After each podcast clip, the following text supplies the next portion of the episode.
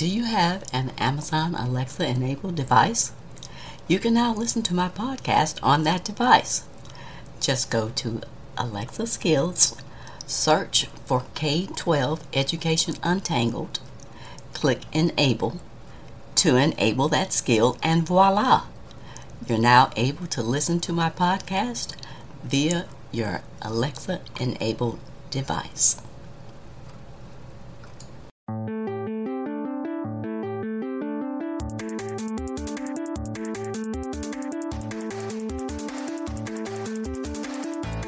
Welcome to another episode of K 12 Education Untangled. My name is Dr. Kim Fields, former corporate manager turned educational researcher and advocate, and I'm the host of this podcast. I got into this space after dealing with some frustrating interactions with school administrators and educators, as well as the micro discriminations that I faced as an African American mom raising my two kids who were in the public school system. I really wanted to understand how teachers were trained and what the research provided about the challenges of the public education system.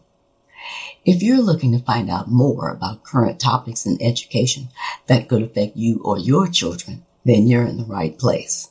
On today's episode, I'll be discussing what Common Core state standards are from a high level, who created them, and how they address the achievement gap for children of color. No doubt, you've probably heard of the Common Core standards, but do you know what's actually involved in the standards? Do these standards apply to all children? Let's look behind the curtain for what these Common Core standards really mean and uncover any points of contention. Let's begin. The Common Core state standards are a set of academic standards for math and language arts that outline what public school students are expected to learn by the end of each year from kindergarten through 12th grade. The initial thought behind why the standards were created was to promote equity among public K-12 students. The standards were developed in 2009 and released in 2010. They were mandated that all students would take standardized end of year tests and be held to the same internationally benchmarked standards. The intention was to institute a system that would bring all schools up to the same level and allow for a comparison of student performance in various regions. It was hoped that the standards would help all students with college and career readiness in the United States. The standards were adopted by 46 states and the District of Columbia in 2010. However, by 2015, several states had reversed their adoption of the standards and nearly half of the states backed out of their initial promises to use the tests that were devised to measure the mastery of the standards. Here's an example of the English language arts literary and literacy expectations. By the end of the second grade, students should be able to explain how images in an informational text contribute to its meaning. By the end of the sixth grade, students should be able to build a coherent analysis of the text, including citing evidence to back up their arguments. The standards expect kindergartners to be able to count to 100 by ones and by tens, one of the items cited in the 93 page math standards. By the fifth grade, students should understand the concept of volume and be able to relate it to multiplication and addition operations, as well as exhibit the ability to solve real world problems involving volume. At the high school level, the standards expect students to be able to construct an informal argument or a proof, as they used to call them when I was in high school, for the formulas for the circumference of the circle, area of a circle, volume of a cylinder, a pyramid, and a cone. The biggest emphasis in the math standards is a mastery in applying math skills and an understanding of math concepts. Vocabulary is specifically emphasized and is addressed in three of the six English language arts standards for grades K through 5. For kindergartners, the standards indicate that students not only need to recognize words and know word meanings and definitions, but they are also expected to use words accurately to demonstrate their understanding of words and to be able to analyze words. Additionally, kindergarten students are expected to use words and phrases acquired through conversation, reading, or from being read to.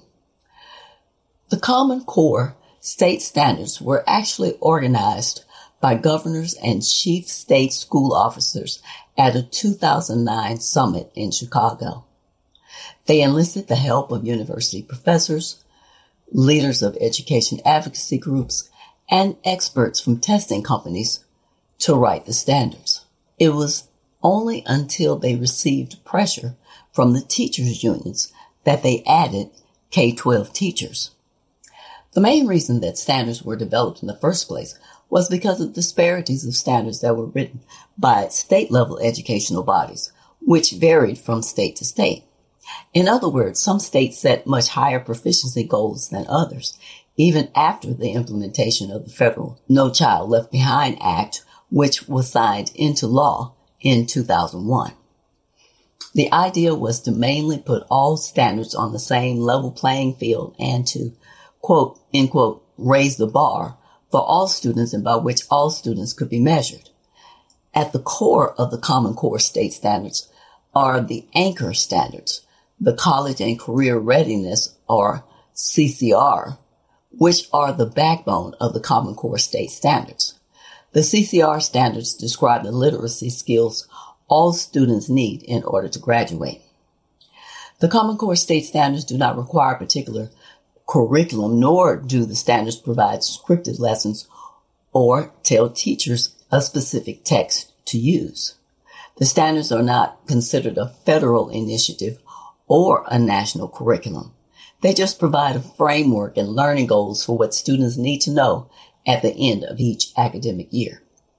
Now, let's uncover a bit more about who these quote unquote governors and chief state school officers are. The Council of the Chief State School Officers and the National Governors Association, or NGA, are not government entities, although most of their members are elected or appointed state government officials. These are private, non-governmental bodies, which are in essence education trade organizations. The National Governors Association really isn't a group of sitting governors, although it may include some ex-governors and current or former gubernatorial staff members. Both the Council of Chief State School Officers and the National Governors Association are private entities that are not subject to the Freedom of Information request because their deliberations are usually held in private. The Common Core state standards are copyrighted by the National Governors Association and the Council of Chief State School Officers. Because many of the nominal members, leaders, and staff of both of these organizations have ties to the government and professional politicians, having the federal government involved in education means more work for them in Washington, D.C., including debating, lobbying, researching, and writing talking points for designated government officials. The vast majority of the money that supports the Council of Chief State School Officers comes from the Bill and Melinda Gates Foundation grants, which helped to support the Common Core. Between 2003 and 2017, the Gates Foundation provided over $100 million to the Council of Chief State School Officers organization.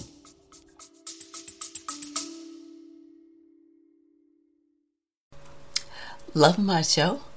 Consider being a regular subscriber. You can subscribe for as little as $3 per month. Just go to https colon forward slash forward slash tinyurl.com forward slash podcast support. There's no contractual obligation. You can cancel at any time. If you choose to subscribe, I'll give you a special shout out thanking you in an upcoming episode. Remember, that's https colon forward slash forward slash tinyurl.com forward slash podcast support to subscribe.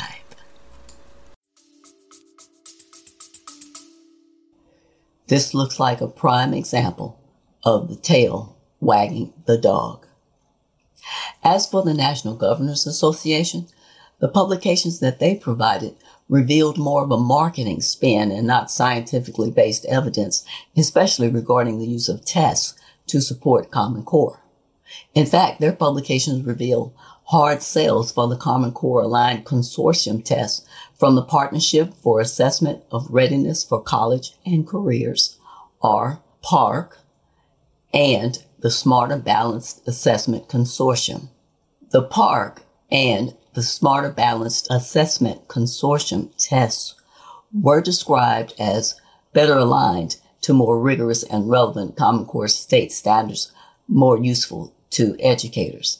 All of this marketing and advertising was presented even before they had created the tests.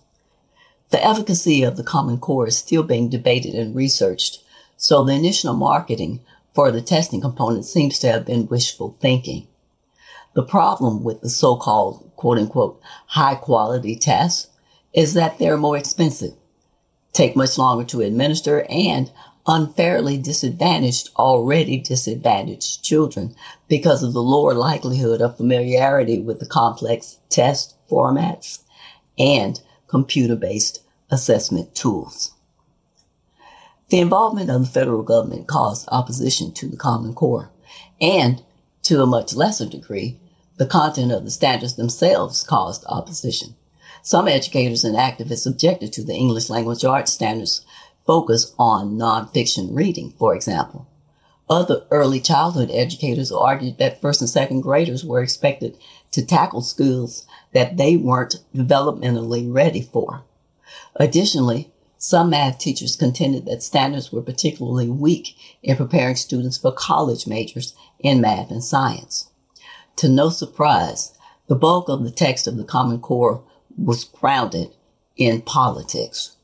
Conservative activists and lawmakers were offended by the idea that all states would be expected to share one set of standards, and they saw it as an encroachment on the American tradition of states' rights. Testing was a major component of the Common Core state standards. Those that opposed testing, including teachers, parents, students, and policymakers, argued that the test, which ranged from seven to nine and a half hours, were much longer than the ones that the states have been using, and that this extended test taking time impacted instructional time. Many activists saw corporations playing too large of a role in the K-12 policy regarding testing, with many of the tests developed by big name companies such as Pearson. This prompted the opt-out movement, with tens of thousands of students boycotting the first administration of the testing in the spring of 2015. The truth is, many school districts were slow to implement the standards because of a lack of money and good instructional resources, although anecdotal reports indicate that many teachers were using the standards to deepen their instruction. In the end, the United States did not end up with a higher shared standard across states or a standardized testing and scoring system that compared student performance from state to state states and districts still pretty much design their own tests and implement their own versions of curricula. Congress effectively barred federal government from getting involved in states' adoption of standards in 2015. The standards gave teachers an end goal, but they didn't provide a roadmap for how to get there. So curriculum choices and instructional strategies were left up to individual schools and teachers. Decisions about materials and methods could lead to big variances in the quality of instruction that a student receives, even using the same state standards and district level standards. There seems to be no quality control over instructional materials that states use as a part of their standards implementation. A gap in the standards policy was that it didn't focus on what teachers were doing during the journey of getting students prepared with the proper skills that they should have. There was no provision for the states to develop in a meaningful capacity to improve instruction. There are numerous research articles that show that students are routinely given assignments that don't meet grade level standards and that students of color, students from low income families, students with disabilities, and English learners are more likely to experience being given below grade level assignments than their peers. Districts that implemented high quality curricula with particular attention to coherence and intentionality around the Common Core seem to be having an impact. Unfortunately, the degree of coherence is more of an exception and not the norm. Research from Brown University indicated that the early phases of the Common Core state standards gave a boost to well-off students, but didn't really provide significant help to disadvantaged students' scores on national tests. In the study, well-off students were those who had sufficient resources to succeed. A separate study from earlier in 2021 focused on the Chicago public schools and found that greater improvements were made for previously low achieving students when their teachers received extensive professional development for the math standards. Studies have found that the relationship between Common Core implementation and student outcomes is mixed at best. Specifically, it's unknown whether the Common Core contributed to the closure of achievement gaps. There are four pathways through which the Common Core could influence student outcomes. One, instructional changes aligned to the content standards. Two, changes to curricula. Three, heightened expectations for students. And four, the implementation of other standards-based reforms. The instructional changes aligned to the Common Core content standards have the greatest potential to influence student outcomes. Raising expectations is another component that can highly influence student outcomes, especially for vulnerable students. Students typically align their performance with their expected performance. The Common Core standards had a large positive effect on Black economically advantaged students across grades and subjects academically vulnerable students whose families equipped them with the benefit of having high socioeconomic standing and availability of resources also benefited when the Common Core raised expectations. The students from economically disadvantaged families, however, who also faced other barriers to academic success did not fare well on the Common Core state standards. The mere act of raising state expectations without addressing the structural issues burdening economically disadvantaged students will at best maintain the status quo. Higher expectations provide the greatest benefit to students when those students also have the resources needed to succeed. The effects of school interventions are typically more noticeable in math than in reading. Factors like home environment, other coursework and extracurricular activities seem to have the greater influence on reading relative to math outcomes as far as Common Core standards are concerned. The bottom line is that the Common Core does not work equally well for all students across all schooling contexts. As one specific example of a state pushing back on the state standards, the Texas State Board of Education voted in September of 2022 to delay the revision process of the state's K-12 social studies standards until 2025 because of the conservative pressure against drafts that were intended to make history instruction more inclusive. The last major overhaul of social studies standards was completed over a decade ago and then recently streamlined in 2018. The issue with whether and how to make social studies more culturally relevant isn't new. However, over the last two years, the debates have led to both legislative and public interference in various state education agencies procedures, especially in states like Louisiana, South Dakota, and Virginia, where recent efforts to update what's covered in the history class involved delays and do-overs. The proposed standards covered foundational knowledge building in Texas, U.S., and world history in K through 2, world history in grades 3 through 5, and Texas and U.S. history in grades 6 through 8. According to some researchers and educators, what happened in Texas basically stemmed from a broader Republican led effort across the country to pass legislation that limits how topics like racism and gender identity are discussed in schools.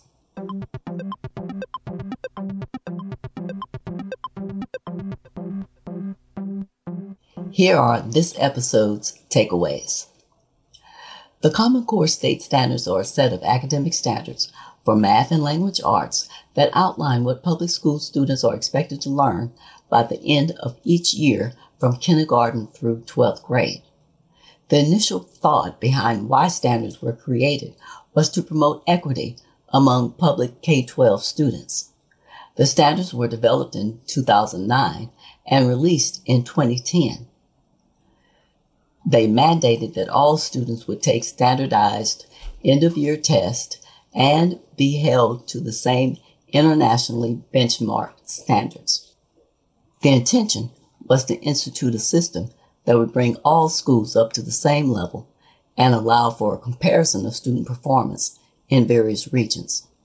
It was hoped that the standards would help all students with college and career readiness. The standards were adopted by 46 states and the District of Columbia in 2010. However, by 2015, several states have reversed their adoption of the standards and nearly half of the states backed out of their initial promises to use the tests that were devised to measure the mastery of the standards. I discussed the interconnectedness of politics and education in episode 30 of my podcast. I encourage you to check out that episode if you haven't done so already to understand the history of federal government involvement in education. The Common Core state standards are no exception to government involvement in education. In fact, as I addressed earlier in the podcast regarding the co-founders of the Common Core state standards, government staffers and influencers were paid to convince the American public that Common Core was wonderful, even though many remain unconvinced. All of the time, money, and effort have been produced at best, and we're at a stalemate. This happened because states continue to leave Common Core state standards to either develop standards under a different name, alter the standards, or even replace the standards. The Common Core standards had a large positive effect on Black economically advantaged students across grades and subjects. Academically vulnerable students whose families equip them with the benefit of having high socioeconomic status and availability of resources also benefited from Common Core raised expectations. The students from economically disadvantaged families, however, who also faced other barriers to academic success, did not fare well on the Common Core state standards. The mere act of raising state expectations without addressing the structural issues burdening economically disadvantaged students will at best maintain the status quo. Higher expectations provide the greatest benefit to students when those students also have the resources needed to succeed. Although proponents of the Common Core state standards argued that they would produce a common set of standards across the country, and student performance across the states could be validly compared. That goal is no longer attainable once the states began to review and change the standards, the frameworks, the blueprints, and even test items to match their own preferences. The truth of the matter is that the goal was never possible as long as the states retained any power to make changes anywhere along the test development curriculum of standards, framework, blueprint, tests. The Common Core state standards were more about political posturing and less about pedagogy. After more than a decade after the release of the Common Core standards in English language arts and mathematics, there is no convincing evidence that exists that the standards had any significant positive impact on student achievement. The standards also appear to have had no significant impact on achievement gaps between racial and ethnic groups as well as no discernible impact on the distribution of achievement. If this is the type of subject matter and discussion that resonates with you, please subscribe to my podcast on whatever service you're listening to this. Also, I'd love to hear from you, so please leave me a rating, a review, or a comment, and share this episode with anyone that you think would find it valuable. Be sure to tell your friends, family, and community about my podcast. I'd really appreciate it if you would recommend my podcast to a friend directly on Twitter and to mention my show in your tweet.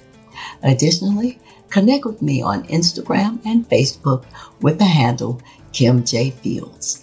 Thanks for listening today. I hope you'll come back for more K 12 educational discussions with even more exciting topics to untangle. By the way, if you have a burning question about a particular issue going on in your child's schooling experience or a specific topic that you'd like me to explore and discuss, shoot me a quick email at kim at liberationthrougheducation.com to let me know what your question is. Anyone whose question is selected to be discussed on one podcast episode will receive a $25 Amazon gift card. Be sure to stay tuned. On the next episode of my podcast, I'll be discussing equity and diversity in education. Until next time, aim to learn something new every day.